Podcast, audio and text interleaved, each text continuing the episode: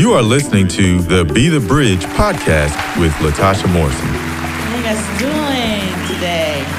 It's exciting. Each week, Be the Bridge podcast tackles subjects related to race and culture with the goal of bringing understanding. But I'm going to do it in the spirit of love. We believe understanding can move us toward racial healing, racial equity, and racial unity. Latasha Morrison is the founder of Be the Bridge, which is an organization responding to racial brokenness and systemic injustice in our world. This podcast is an extension of our vision to make sure people are no longer conditioned by a racialized society, but grounded in truth. If you have not hit the subscribe button, please do so now. Without further ado, let's begin today's podcast. Oh, and stick around for some important information at the end. Okay, I am excited, Be the Bridge community. I have a surprise guest for you. Well, all of the guests are surprised because you never know, right? but I am so excited about having um, this person on. Um, he doesn't know it, but he's kind of like pastored me from afar. Um, I've been following his work um, for years now. And I think we met probably about in two, 2015 and I was almost too scared to go up and speak to him. You probably don't remember that interaction. it was at an IF Gathering. But I have author, pastor, activist, humanitarian, Pastor Eugene Cho on the Be the Bridge podcast with me today. Um, and like I said, he is a pastor, he's a speaker, he's an author, he's a visionary, he's a humanitarian. He's also the son of Korean immigrants and a natural entrepreneur.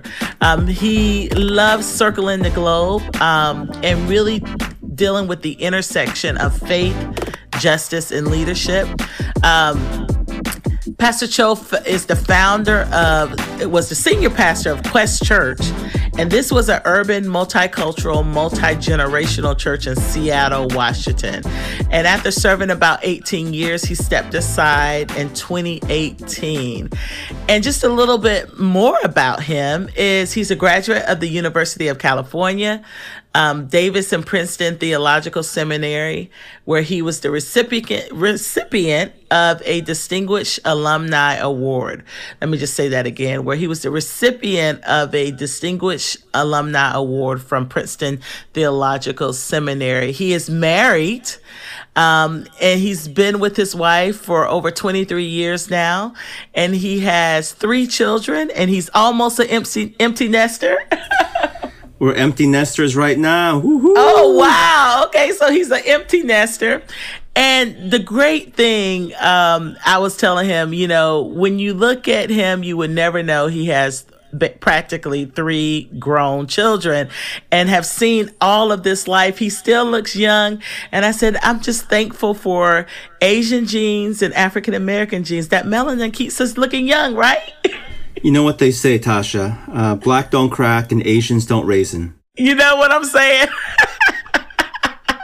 I love it. I love it. I'm so glad to have you on here, brother. And I looking forward to this conversation and to um, see what you've been up to um, in the midst of this um, pandemic. So, how are you doing? Just give us a little update on what's happening with um, Eugene Cho.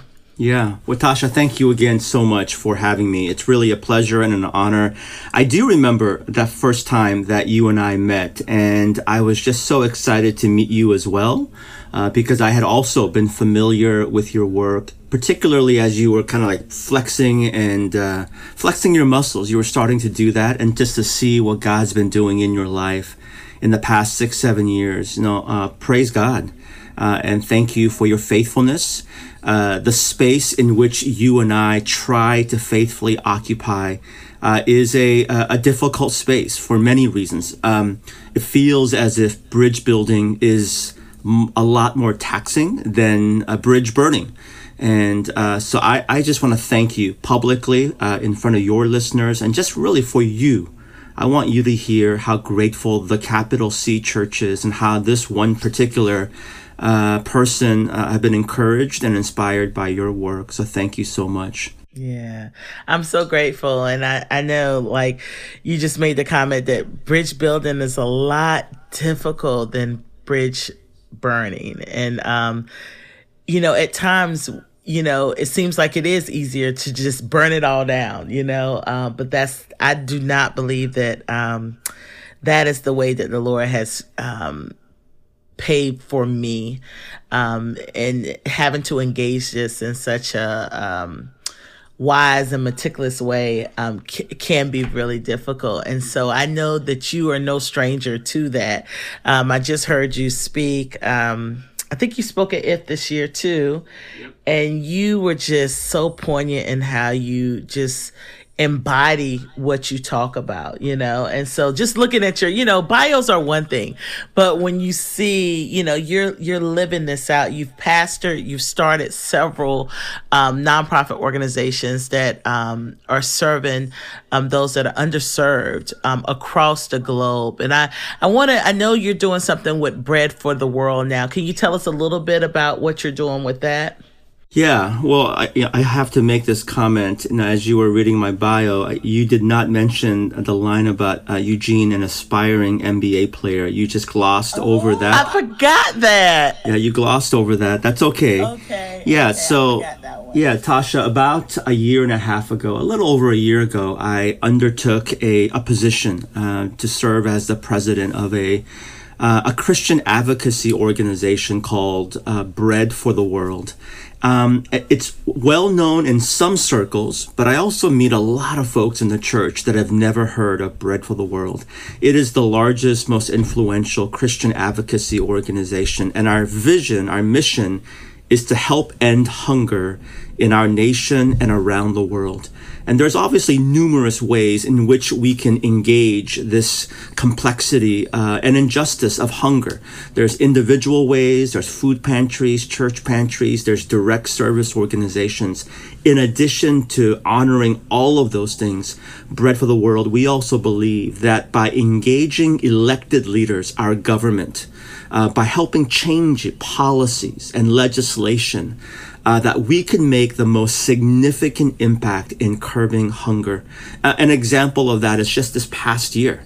Uh, in the last 18 months in the pandemic, we have been working around the clock on all the COVID bills behind the scenes. You'll never hear about Bread for the World, but we are having hundreds of meetings with members of Congress and at times with the administration, urging them to prioritize uh, our, our neighbors who are experiencing um, uh, income, economic challenges, and, and, and people that are experiencing hunger uh, over the course of the pandemic childhood hunger at its worst quadrupled during the pandemic in our own nation, supposedly the wealthiest nation for our black and brown neighbors and friends in our nation. 40% of families with children had a difficult time putting food on the table.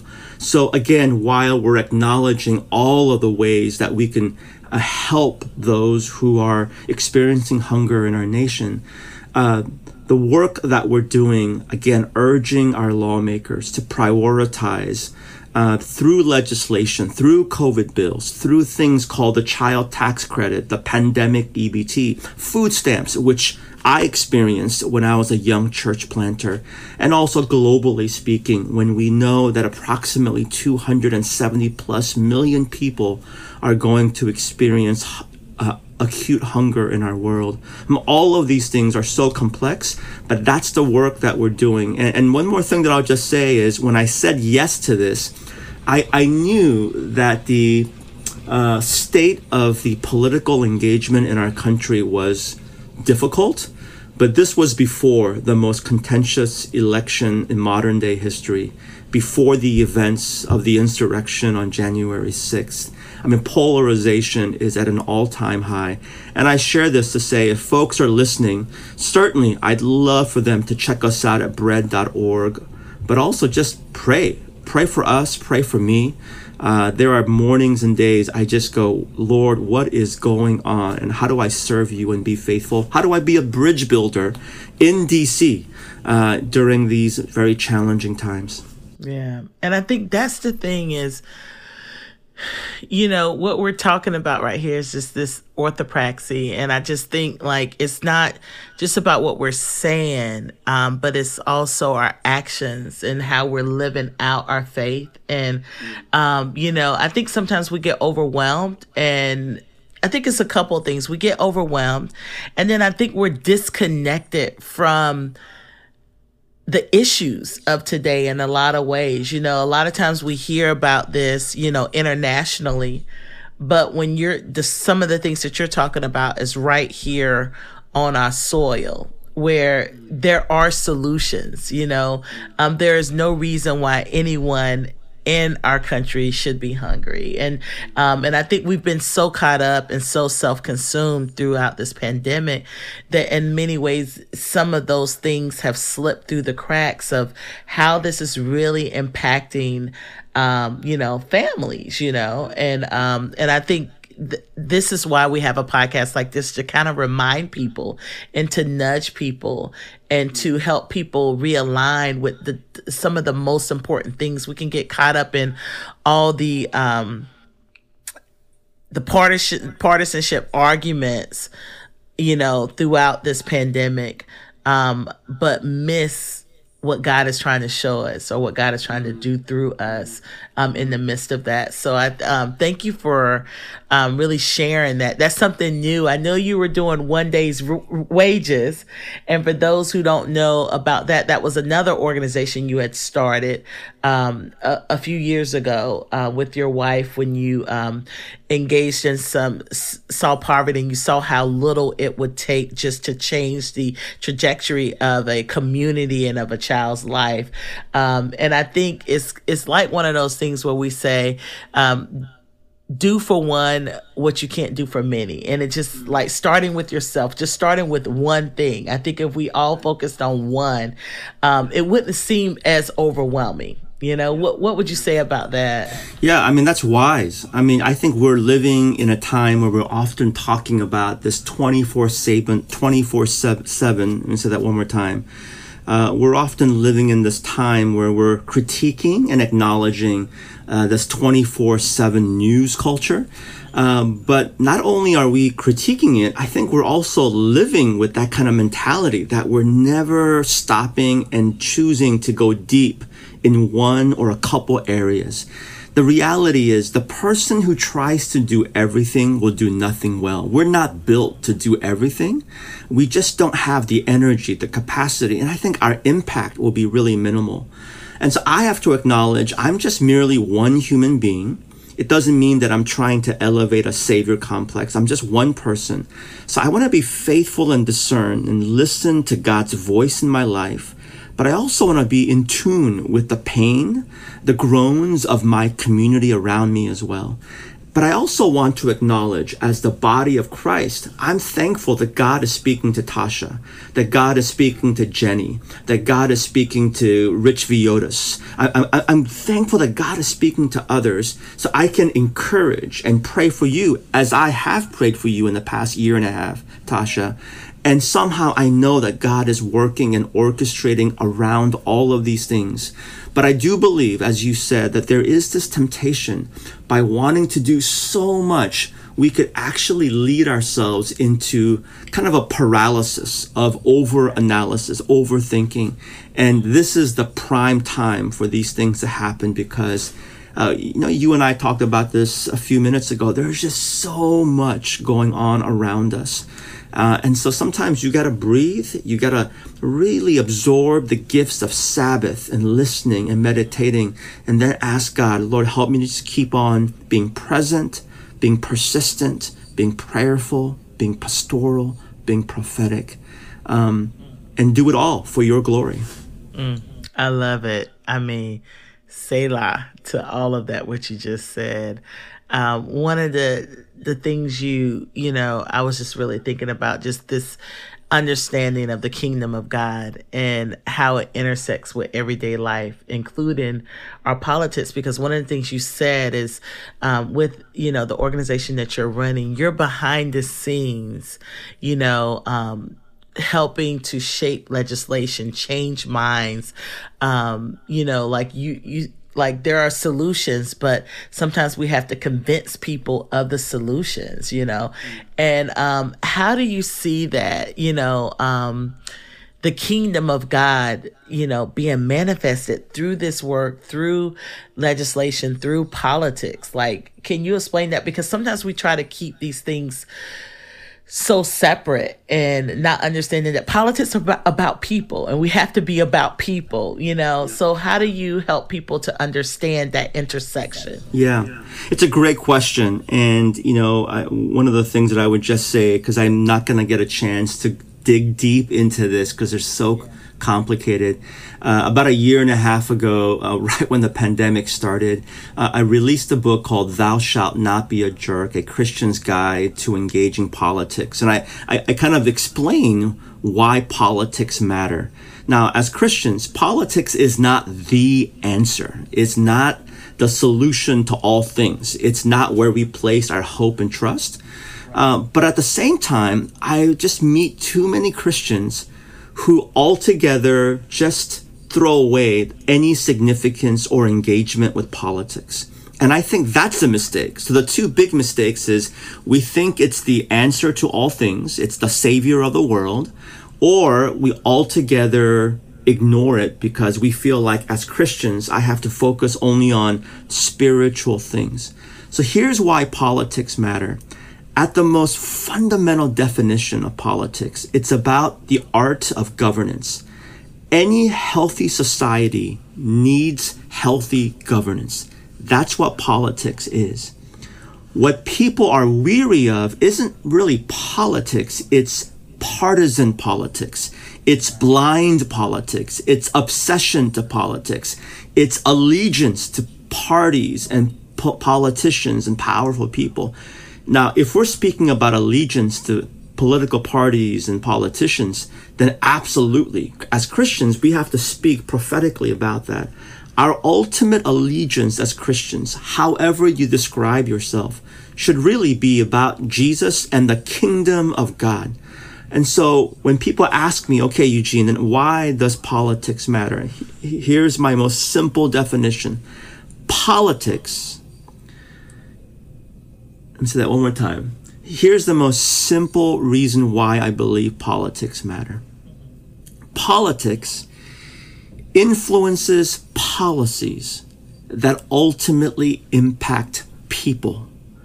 And every time I read the Bible, every time, God cares about people, especially those who might be marginalized or forgotten or unheard in our larger social society.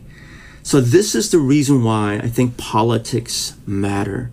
And in terms of like, how does it impact people? I mean, I'll just give you one example right now. Domestically, we're working on something, advocating for something called the CTC. CTC stands for Child Tax Credit.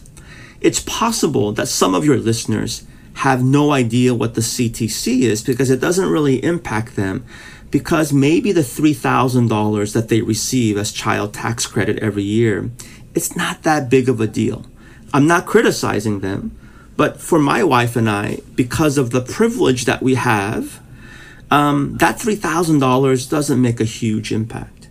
But for someone that's struggling to put food on the table, and we know that healthy diet, nutrition beyond just calories, man, it is a difference maker for the development of any child. Their body, their brain, their capacity to learn. And so experts across all spectrums, their research is that the child tax credit has the capacity to reduce childhood hunger in this country by nearly half by 50% if we make that. So it's been implemented for one year this year, one year, but we're working to make that a permanent thing and to remove any barriers. In the past, you had to make a certain income in order to qualify for the child tax credit. So we're actually almost penalizing the poor for not making enough so that we're not giving them the child tax credit. Uh, you see, it's kind of a weird, weird thing. And so we're trying to make this permanent and just having, you know, a Bread for the World, where our goal is to meet with 200 members of Congress and their staffers. Again, you know, with respect, with prayer, but encouragement. The good news, I would say, for those who might be, you know, listening is in this crazy polarized world. I mean, I genuinely believe that, like, uh, every elected leader, they care about those who are hungry and experience poverty. I genuinely believe that. They do. Despite what maybe sometimes our sensationalism, sensationalism might lend us to believe, they care about those who experience hunger. But people have different philosophies, different ways, different solutions. But sometimes I do believe that our reality is disconnected to so many people who experience this kind of challenges. And so that's the kind of work that we're trying to do is to really encourage, educate, to come alongside our elected members of Congress and to say that hunger should never be a partisan issue. Um, and, and I, I, I want to say that out loud for those who may have missed it. Hunger should not be a partisan issue. And I think in the same way that I would say like public health should not be a partisan issue. And sadly, so many things have become partisan issues. So if you're listening right now, sociologists are telling us that political identity is growing to become the most dominant way in which we see ourselves in the world. And I think to myself, that's idolatry. And I'm not speaking just to the right. I'm speaking to the left, to the people, and I'm speaking to everyone. If this is the primary way in which we see ourselves, our self worth, uh, it's actually leading to the polarization that we're actually critiquing as well. Yeah, and that's so dangerous. I mean, we're on a very slippery slope, you know. Um, and you know, some things are not our story, but it's when it's not your story, it's like we have to develop this empathy, you know, um, muscle to even understand that. So even if this is not my story, I can empathize with those parents. You know, I can empathize with communities. Um, I just recently was talking to a cousin and found out that you know this person has worked for um, a hotel in a rural community in North Carolina for years and and never I never knew I know she's had some financial issues um, and she has you know children and found out that she had been working for this company for about 13 years and she wasn't even making over $8 an hour. And so you think about that, you know, this is someone who works full time with this company, not making $8. So she has to have a supplemental job. And you think about that impact on her family with three children. And um and so th- that's not my story, but that is someone's story. So something like a child tax credit makes a difference for you know, someone in a condition, you know, like someone in my family, you know? Um, and so a lot of people, even hearing this, couldn't even fathom that working 13 years for someone. And I mean, you're not even getting any type of raise, you know. But that is the story of so many people. It just may not be our story.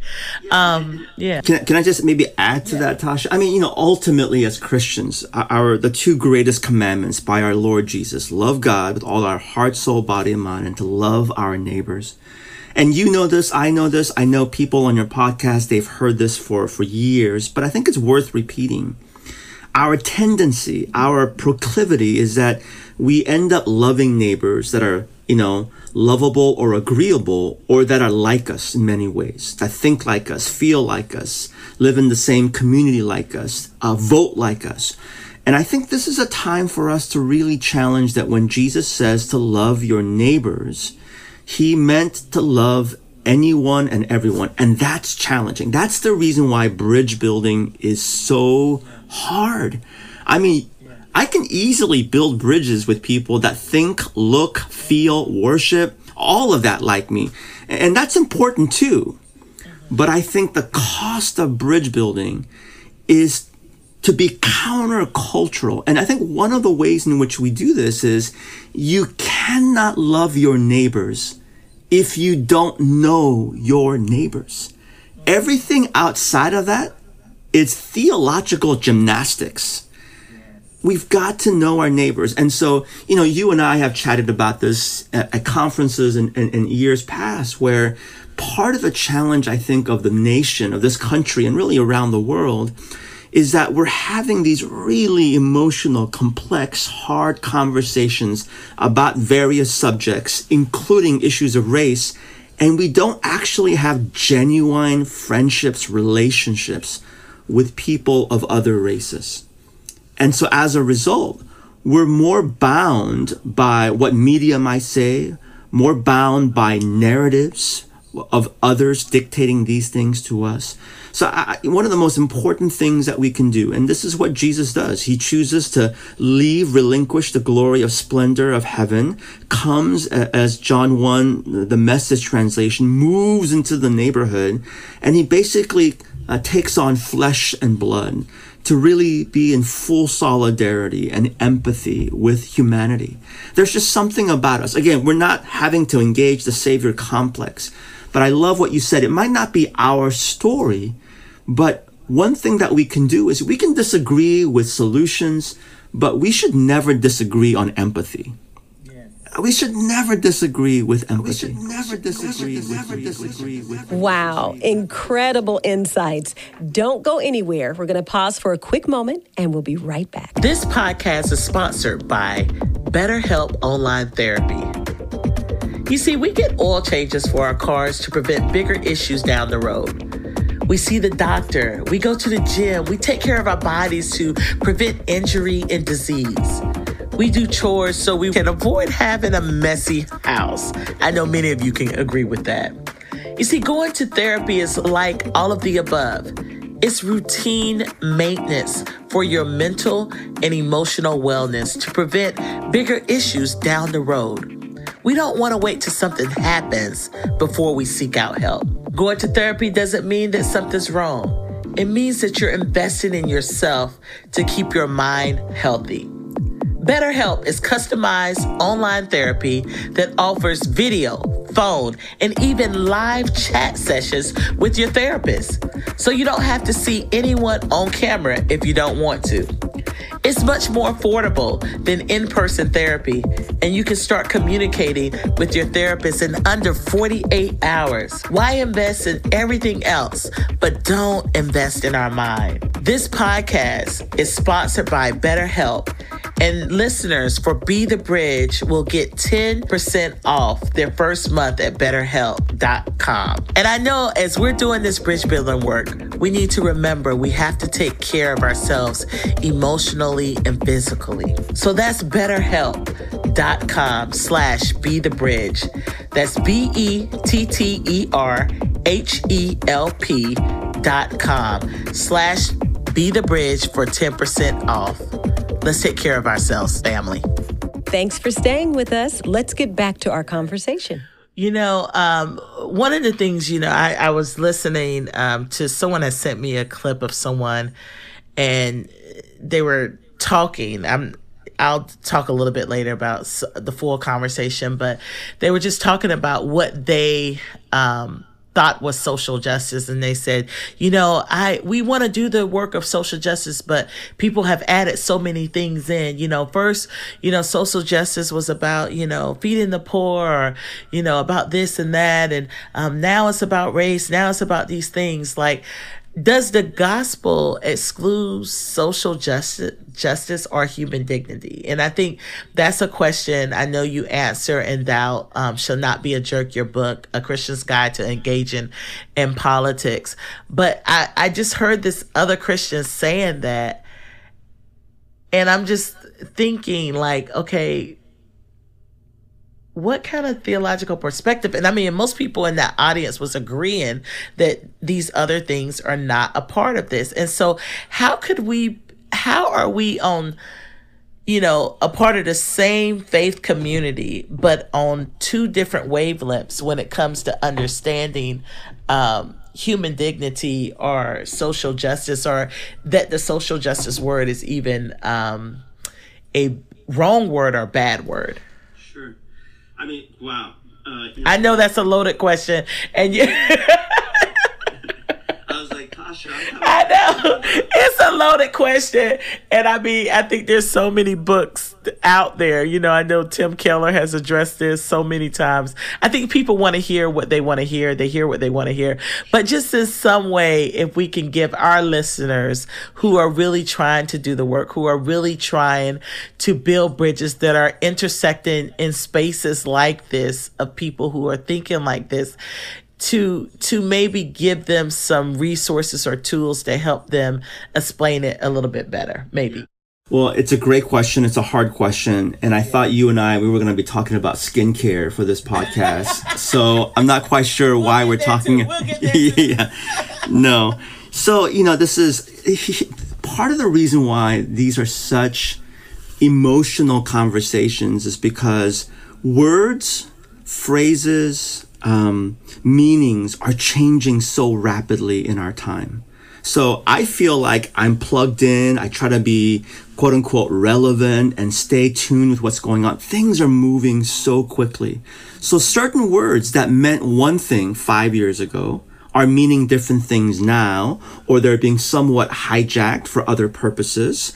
Um, there are new words and new phrases being introduced to our culture. So I would just give ourselves some room to breathe. Like I, I, I know I'll probably be saying this a few times, but it is impossible to stay up to date on all things. Here's what I would say. Here's what I would say about justice. We know that as Christians, justice is not a secondary or tertiary issue of the gospel. It's not an elective. It's not a clothing accessory that you wear when it's in fad or vogue or in season. We know that justice is biblical. We know that as it says in Isaiah 61 8, I, the Lord, love justice. All of our listeners, your listeners are familiar with Micah 6 8. We know that Jesus embodied justice. Now, is it difficult and complex? Of course it is. Why? Because it involves people and systems that people create. The, and, and the, for example, the best thing about life, in my opinion, is people. The most challenging thing about life is people.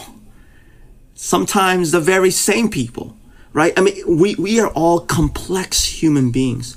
So the first thing that I would say is absolutely justice matters to the heart of God. It is part of our worship of God. So what is social justice? This is how I would break it down. Social justice is not the totality of the gospel. However, a gospel that is not committed to the welfare of our neighbor, of widows, of orphans, of the hungry, of those uh, who are experiencing marginalization is not a faithful gospel. So let me say that again. So social justice is not the totality of the gospel. It's not the gospel. But a gospel that's not committed to our neighbor, aka social justice, is not a faithful gospel. One of my concerns, I think, during these times, and I kind of alluded to this when you and I spoke together at the IF gathering this past year, is that I have been increasingly asked this question, and it really concerns me. They'll say, Pastor Eugene, what's more important, justice or evangelism? And I'll say, oh my goodness, what? When I first heard that, I thought it was maybe like I was mishearing, but I have been hearing that question increasingly over the past 10 years. As if to say that the Great Commission and the Great Commandment are competing commands. They're not. They're not competing commands. They constitute what, what I or others would say is the whole gospel. And so there are times I am concerned that you have Christians, including younger Christians, who love justice. And again, that's good. We should affirm it. We should celebrate that. And yet they're so reticent to talk about Jesus as Lord and Savior. They're afraid to share the good news that Jesus is the way, the truth, and the life. And then simultaneously, you've got other Christians who are just basically saying, Hey, Jesus the, is the answer to all things. And of course, our response is, Of course, we believe that. But if we believe that, then the question is, How then shall we live? How do we live here on this earth? So both of these things matter. And in some ways, I think the question you're asking is the theo- is the question of theology. Theology matters. So even as we do the work of be the bridge, bridge building, the why, the who, the how, it matters so much about theology, about mutuality, about dignity. These things matter. Mm, mm. I mean, how then shall we live? I mean, and I think that's. I think after I, I saw this interview with this person, this person, I'm thinking like, okay, we believe some of those same things. We believe that you know there is systemic race and all these things, but just saying that Jesus should be able to fix all of that and that's it. It's almost like this colorblind approach. And I was just listening and I'm like, but those are the perfect words because I think I was speechless, but you just gave me the words. And the sense is then, how then shall we live? You know, how how do we rectify what has been broken? You know, how do we live out this this commandment and this commission, you know, and embody that? And so I think that's um th- that's a good word and I think um well, Tasha, let, let me add this thing because I think this is really interesting because we're not the first folks to be confused about the gospel. Uh, this is an ongoing tension about people asking the question, how then shall we live? But I think, in my opinion, if there is someone that is the expert of experts on Jesus, someone that had been preparing the bulk of their entirety waiting for the Messiah. There's only one person who could say on their hypothetical LinkedIn profile, I baptized Jesus. That would be John the Baptizer. Like, I, I truly think he is the expert of all experts. He's the postdoctorate, he's the distinguished scholar. And at the end of his life, or near the end, he's having an existential moment. He's in jail. He knows he's going to die soon he sends his disciples to go to Jesus, and this is recorded in, in a few of the Gospels. He tells his disciples, Go to Jesus and ask the question. And this is mind boggling to me. Here's, here's what he says Ask Jesus, Are you the one, or shall we wait for another?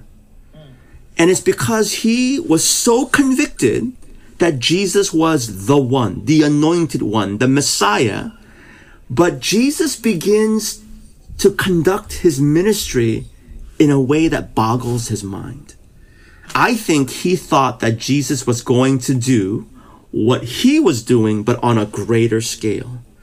And Jesus tells John's disciples, go back to John and you tell them the lame walk, the blind see, the good news is preached to the poor. So as to say, does Jesus preach messages of repentance? Absolutely. His first sermon was a message about repent, for the kingdom of God is near.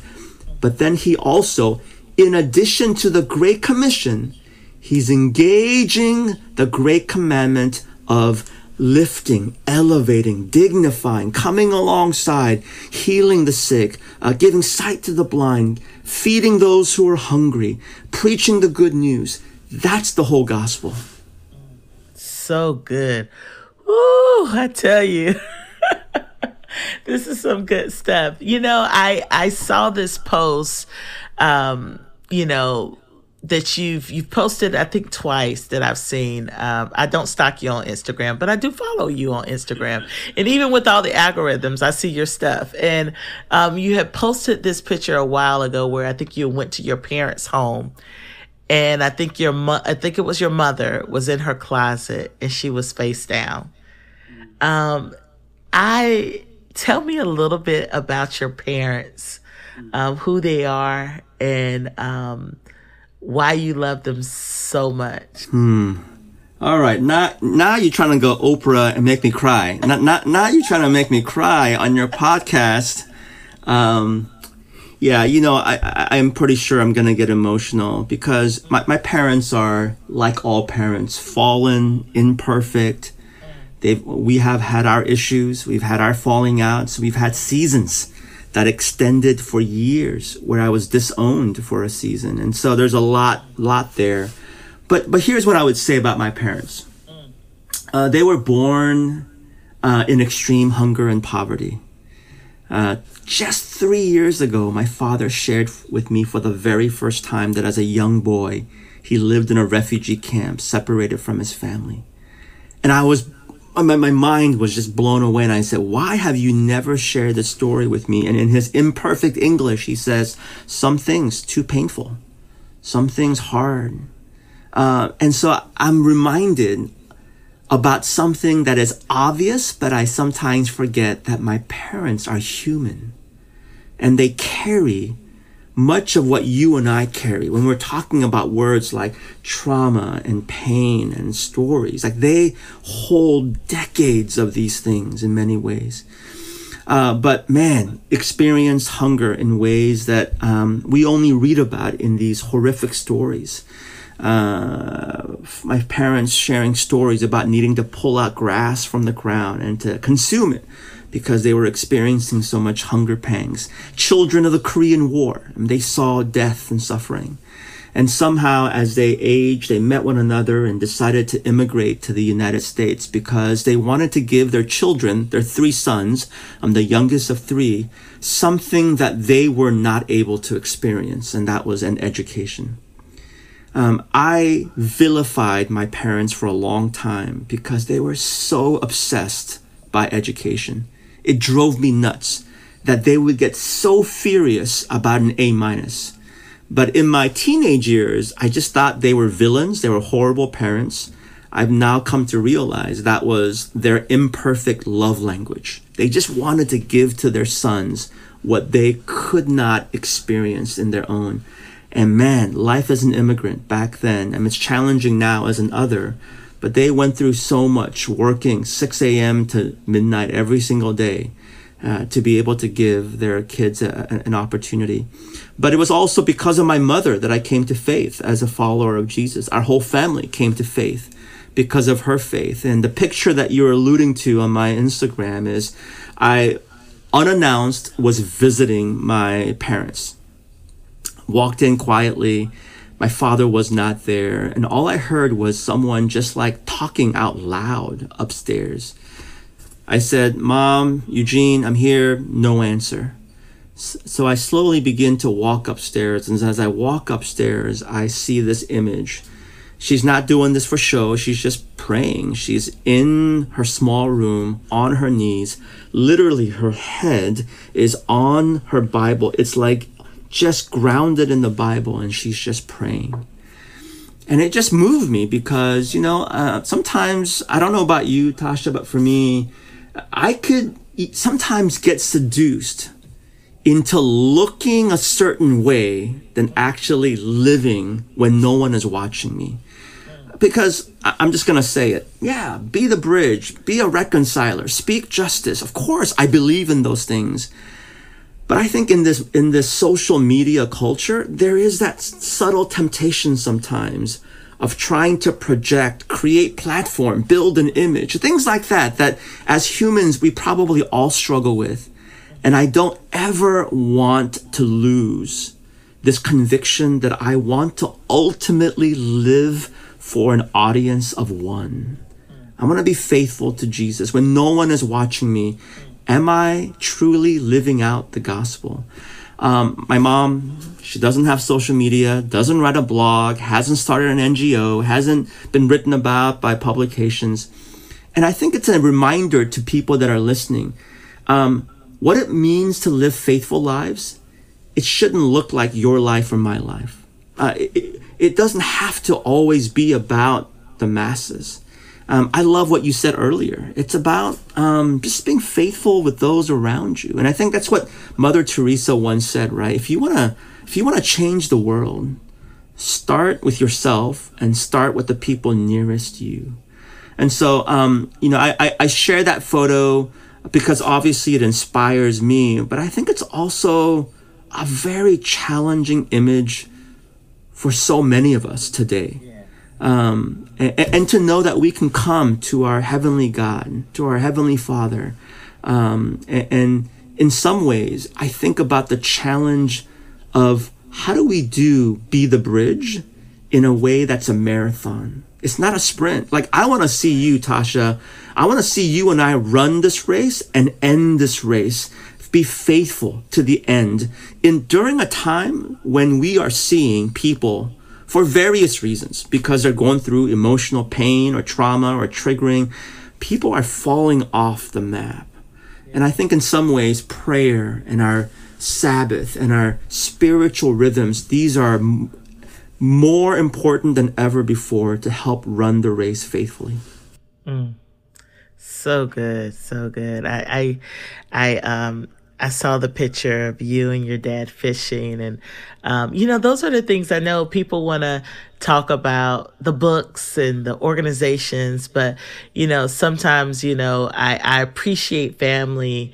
I've always appreciated family, but even more so now and our relationships that we have with our parents, and I I think um, for you I've had that same um, a deeper understanding of my parents and what they experienced as children and how sometimes that trauma impacts. And that was something I used, I learned as an adult, and I write about that a little bit too, where as you understand their history and their story, um, it allows you to kind of empathize more um, for your parents. And so those things that drove you crazy at one point before, you kind of have an understanding on why that person is is the way they are. And and, and so um, I'm so grateful for the reconciliation that has happened and the deeper understanding that you've gained with your your parents while they're still here. Um, you know, what is the greatest lesson? Like, you know, as we lead, um, as we pastor, as, you know, uh, you know, all these things that are happening for those you're listening as you're leading it's important for us to make sure that as leaders we also have um, we're being pastored and we're being taken care of. You've you've mentioned the Sabbath. You've mentioned you know um, taking care of ourselves. You know our hearts, our minds, our our souls. You know taking care of the all of us, you know.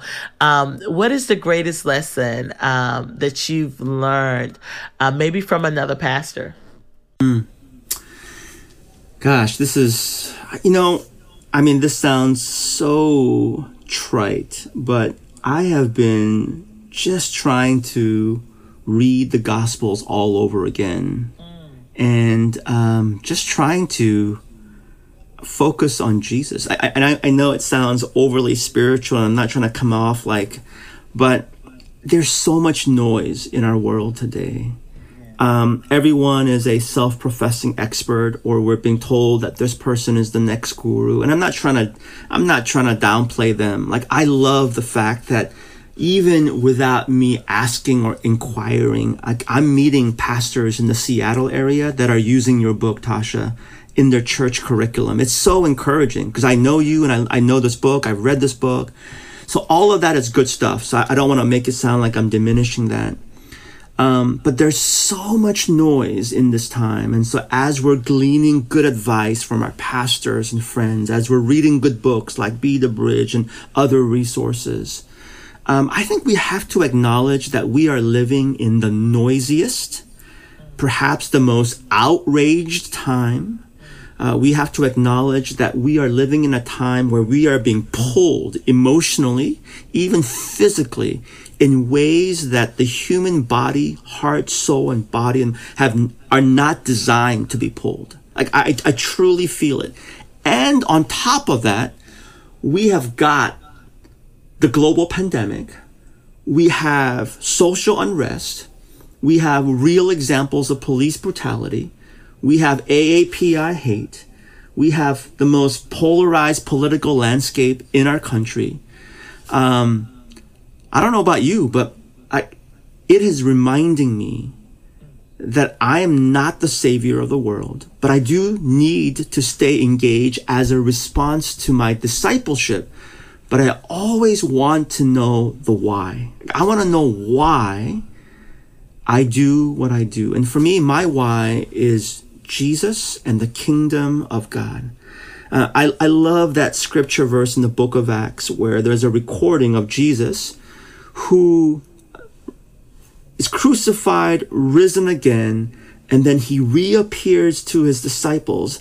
And this verse, the specific verse escapes my mind right now, but it says that Jesus, upon coming back, spending time with the disciples, he says, and he speaks to them, spoke to them about the kingdom of God. So as to say, here's Jesus, crucified, risen. He knows he's now going to be ascending into heaven to sit at the right hand of God. I mean, he's speaking to them about the most important thing because he knows that he's about to leave for good until that one day he comes back the kingdom of God. And when we speak about the kingdom of God, I want Christians to know, and I guess this is my most important thing. When we're speaking about the kingdom of God, it's not nebulous, it's not amorphous. Uh, we're not just talking about justice, empathy, mercy, all really beautiful things. Like, please don't mishear me. All really important things.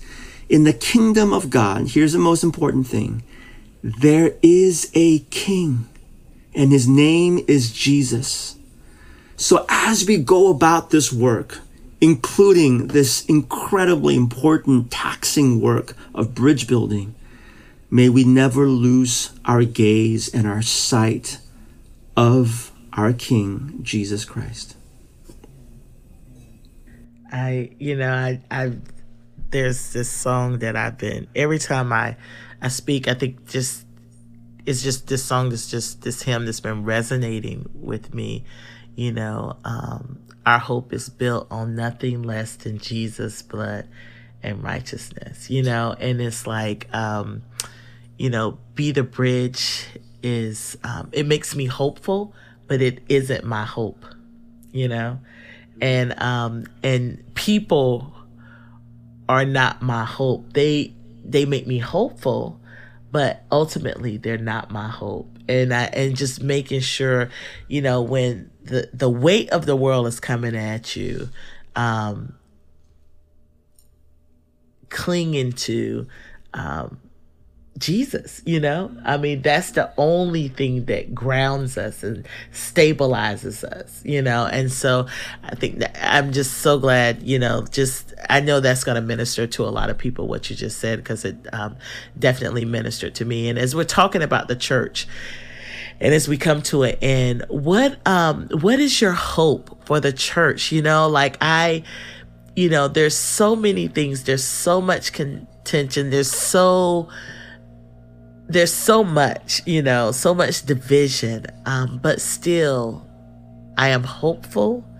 Um, and Jesus, who founded the church, you know, the the the people, and um what is your hope that you have for the church in the midst of all this happening? Man, you know, I would be, I think, lying or be misleading in some ways if I didn't just at least um, acknowledge that there are times I've been really discouraged. Um, there are times I think I've actually wept for just various reasons this past 18 months. Uh, it feels like the intensity of everything is such at an all-time high. So yeah, there are times I feel discouraged. Uh, there are times I've been mourning and lamenting. Um, but you know what? What gives me hope is the promises of God. Um, I, I mean, I, I truly believe that God has not abandoned us. God has not forgotten us. I believe that Jesus is who he says he is and that Jesus will accomplish what he says he will accomplish. And while we do hear at times painful, difficult news or information about Christians or the church, I think we also acknowledge that we're living in a time where fear and opposition, like that's the currency of our time. And as a result, what often gets into our algorithms, whether it's our media or our brain algorithms, is bad news. It's conflict, it's fear, it's tension. Now, do those things happen? Yes. But what also happens in ways that we don't even quite understand are just also beautiful stories, hopeful stories, stories of bridge building and reconciliation. These things are happening as well. I'm reminded of the moment in which Jesus entered into human history. And, and I know we're running out of time, but just to give a little glimpse, like right when Jesus enters human history, people don't quite understand the intensity of the world at that time. Uh, Caesar Augustus, he issues a, a decree for a census and it wasn't because he wanted to better care for his constituents. It was because they wanted to tax people better for a greater military building expansion, the Pax Romana. Uh, Caesar Augustus was called the Son of God, Savior. He was the one that was uh, basically said that I'm the only one that can bring peace. The, the Jewish people, they were under hundreds of years under oppression and rule. Uh, Egyptians, Syrians, Babylonians, Persians, Greeks, and Romans, 400 years years of waiting and silence among the Jewish people. There were no prophets, there were no prophecy. The tension between Jews and Gentiles were at an all-time high. The, the disparity between rich and poor. It was so, so intense. Herod was responsible for placing forbidden idols in the sanctified Jewish temples. I mean, it was really, really bad. And it's at that moment that Jesus enters into human story. So for me, the hope of the church is that Jesus, who entered into the world, Jesus is still at work in our world. And I truly believe that.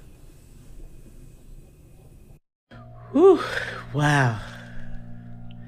And just even uh, just taking a pause there, there are no words to be added to that. Jesus is still working and moving. Amen. Amen. Amen. And that's why we do what we do. Amen. Sister. You know, that's why we do what we do. What is um, you know, if we had to this I just wanna I wasn't gonna ask you this question, but I um I want to hear your thoughts on it because I just think they would be just profound.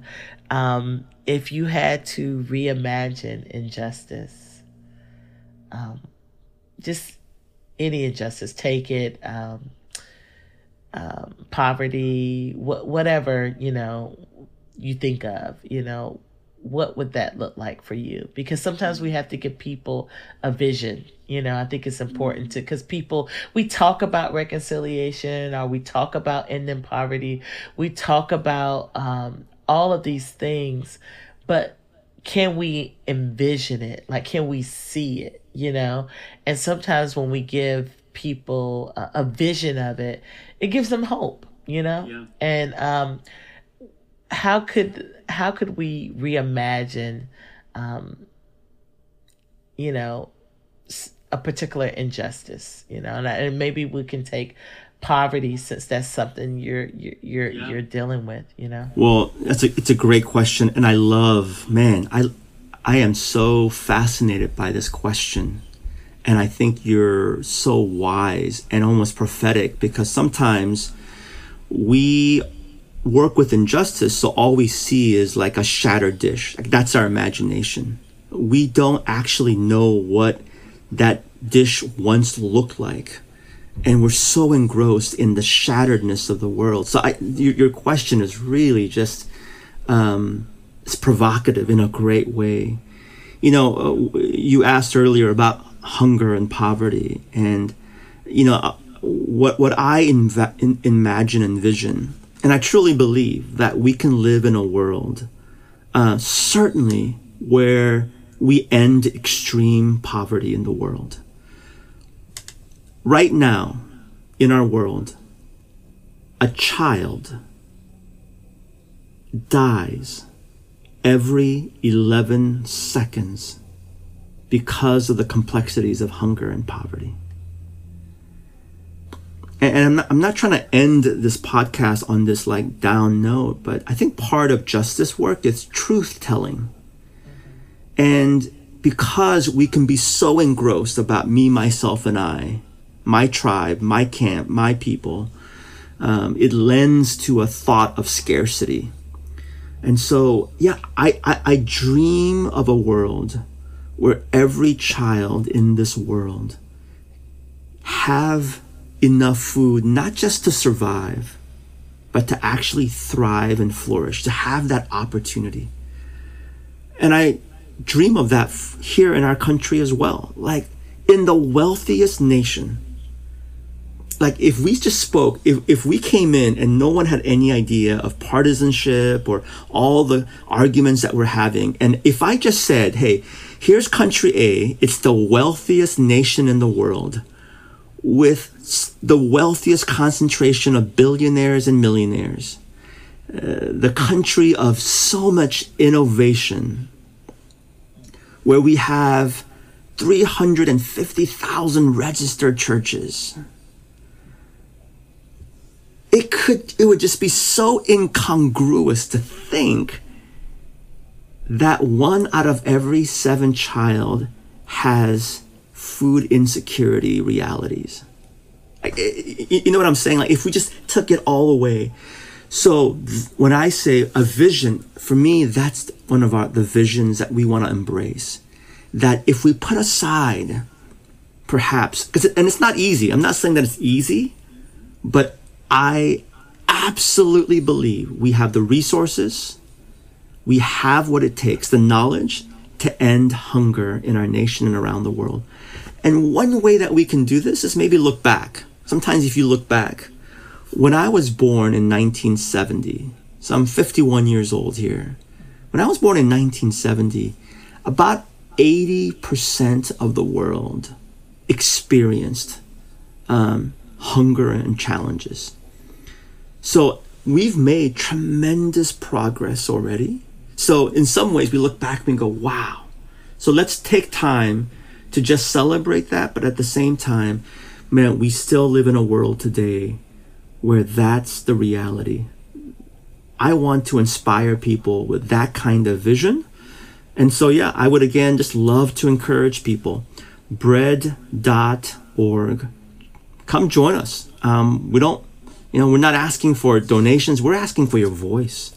We're asking you to join us in reaching out to your members of Congress to have the moral courage as we do other things that we're doing to fight hunger, but by simple changes in our policies and legislation. And I don't want to, you know, falsely advertise simple, but when we make these decisions, when we prioritize decisions, it is going to impact millions and millions and hundreds of millions of people. Mm. Yeah. So good. I mean, I think we, you know, we want to end it there. Um, but I, I would love for you. We don't do this all the time, but I think just in everything that we've talked about um, today, I would love for you to close us out in prayer, praying for um, our Be the Bridge community. Mm, I would love to. Let's pray. God, thank you so much for the gift of being able to join together sisters and brothers who are listening, who desire to be faithful to you. God, our prayer at this time is that you would always be our why. You're the why that we wake up in the morning, why we choose to engage this call to be the bridge. People who understand that Jesus came, yes, to reconcile us to you, but to also call us, implore us, challenge us to reconcile to one another. God, we know that this work is impossible without you, but we also believe, as scripture says, that with Christ all things are possible. Would you help us to be women and men of possibilities, women and men of hope, of faith, of courage. And God, I also just want to pray for my dear sister Tasha as she leads Be the Bridge, as she leads this ministry. God, would you continue to undergird her with your grace that as she guides and shepherds so many people, that you would continue to breathe your grace upon her. Thank you so much. In Jesus' name we pray. Amen. Amen. Thank you so much. Um, it's like I, I, I can't just call you Eugene Cho. I just want to say Pastor Eugene Cho. Because you're so pastoral, and I um just so grateful for your voice and all that you're doing. Um, um, and thank you for challenging us. You know, I think this is something that's going to help um, so many people that are listening and continue to do what you're doing. Um, Bread for the World, um, have faith in hunger. Um, Thou shalt not be a jerk um, a Christian's Guide to Engage Engage in Politics. And then there's also another book that you just um, collaborated and I think edited. Um, could you um, tell us the name of that one? I had my notes up here. Sure. Yeah, it's called No Longer Strangers Transforming Evangelism with Immigrant Communities. And I would love for people to check it out. I co edited this book with uh, Dr. Samira Izadi Page and some of our contributors, Jenny Yang, Sandra Maria Van Opstal, and others. Uh, but during this time when we're seeing um, engagement with immigrants and refugees, uh, we want to be able to do it well, acknowledging their whole human beings. And so, for those who are interested, would love for them to check it out. Yeah. And that means that we just have to have you back because that's just a whole nother conversation. There was so much to talk about. We didn't get to talk about, um, you know, about skincare. Come on, about skincare, Tasha. And, and all of that. And, you know, and um, all the stuff that's happening in the AAPI um, community too. And so, but thank you for being you. Um, thank you um, for standing shoulder to shoulder uh, with us and um, for praying for me. And um, I feel the prayers of people. I really do. And I don't, I don't, it's hard to explain um, the fact that I'm here, I'm talking, and I, I feel good. I, I know that people are praying for me, and um, I know you just posted um, recently about going to DC, and I think you went to the memorial that they've um, they the flags that they put out for um, um, all the people who have um, died from COVID. I haven't had a chance to see that yet. And so, um, I, but I'm grateful for it because sometimes in the midst of everything that's happening, we can miss you know, um, the people who have lost people to COVID. Like sometimes that's like on the back burner to everything else that's taking place. And so I'm glad that we've done that as a country to um, have a place where people can grieve and we're acknowledging the lives of those people. And so um, I think I think a couple people have posted pictures, and I've been able to see it through your pictures. So thank you so much for for posting that, and um, I you know and honoring. Um, you know those lives that have have left you know globally um, over 4 million people over 4 million people you know and so well, Tasha, again, thank you so much. And let's do it again. And, you know, seriously, one of the things that I'm praying for is uh, I, I, want, um, I, I, pray for opportunities where you and I can uh, be in the same spaces and, and serve together. Uh, and to, but just know that you've got one person just cheering you on, praying for you, encouraging you. Thank you for your leadership. God bless you. Thank you so much. And we'll be in contact um, about all the things podcast, okay? All right, take care. Go to the donors table if you'd like to hear the unedited version of this podcast. Thanks for listening to the Be the Bridge podcast. To find out more about the Be the Bridge organization and or to become a bridge builder in your community, go to bethebridge.com. Again, that's bethebridge.com. If you've enjoyed this podcast, remember to rate and review it on this platform and share it with as many people as you possibly can. You can also connect with us on Facebook, Twitter, and Instagram. Today's show was edited, recorded, and produced by Travon Potts at Integrated Entertainment Studios in Metro Atlanta, Georgia. The host and executive producer is Latasha Morrison.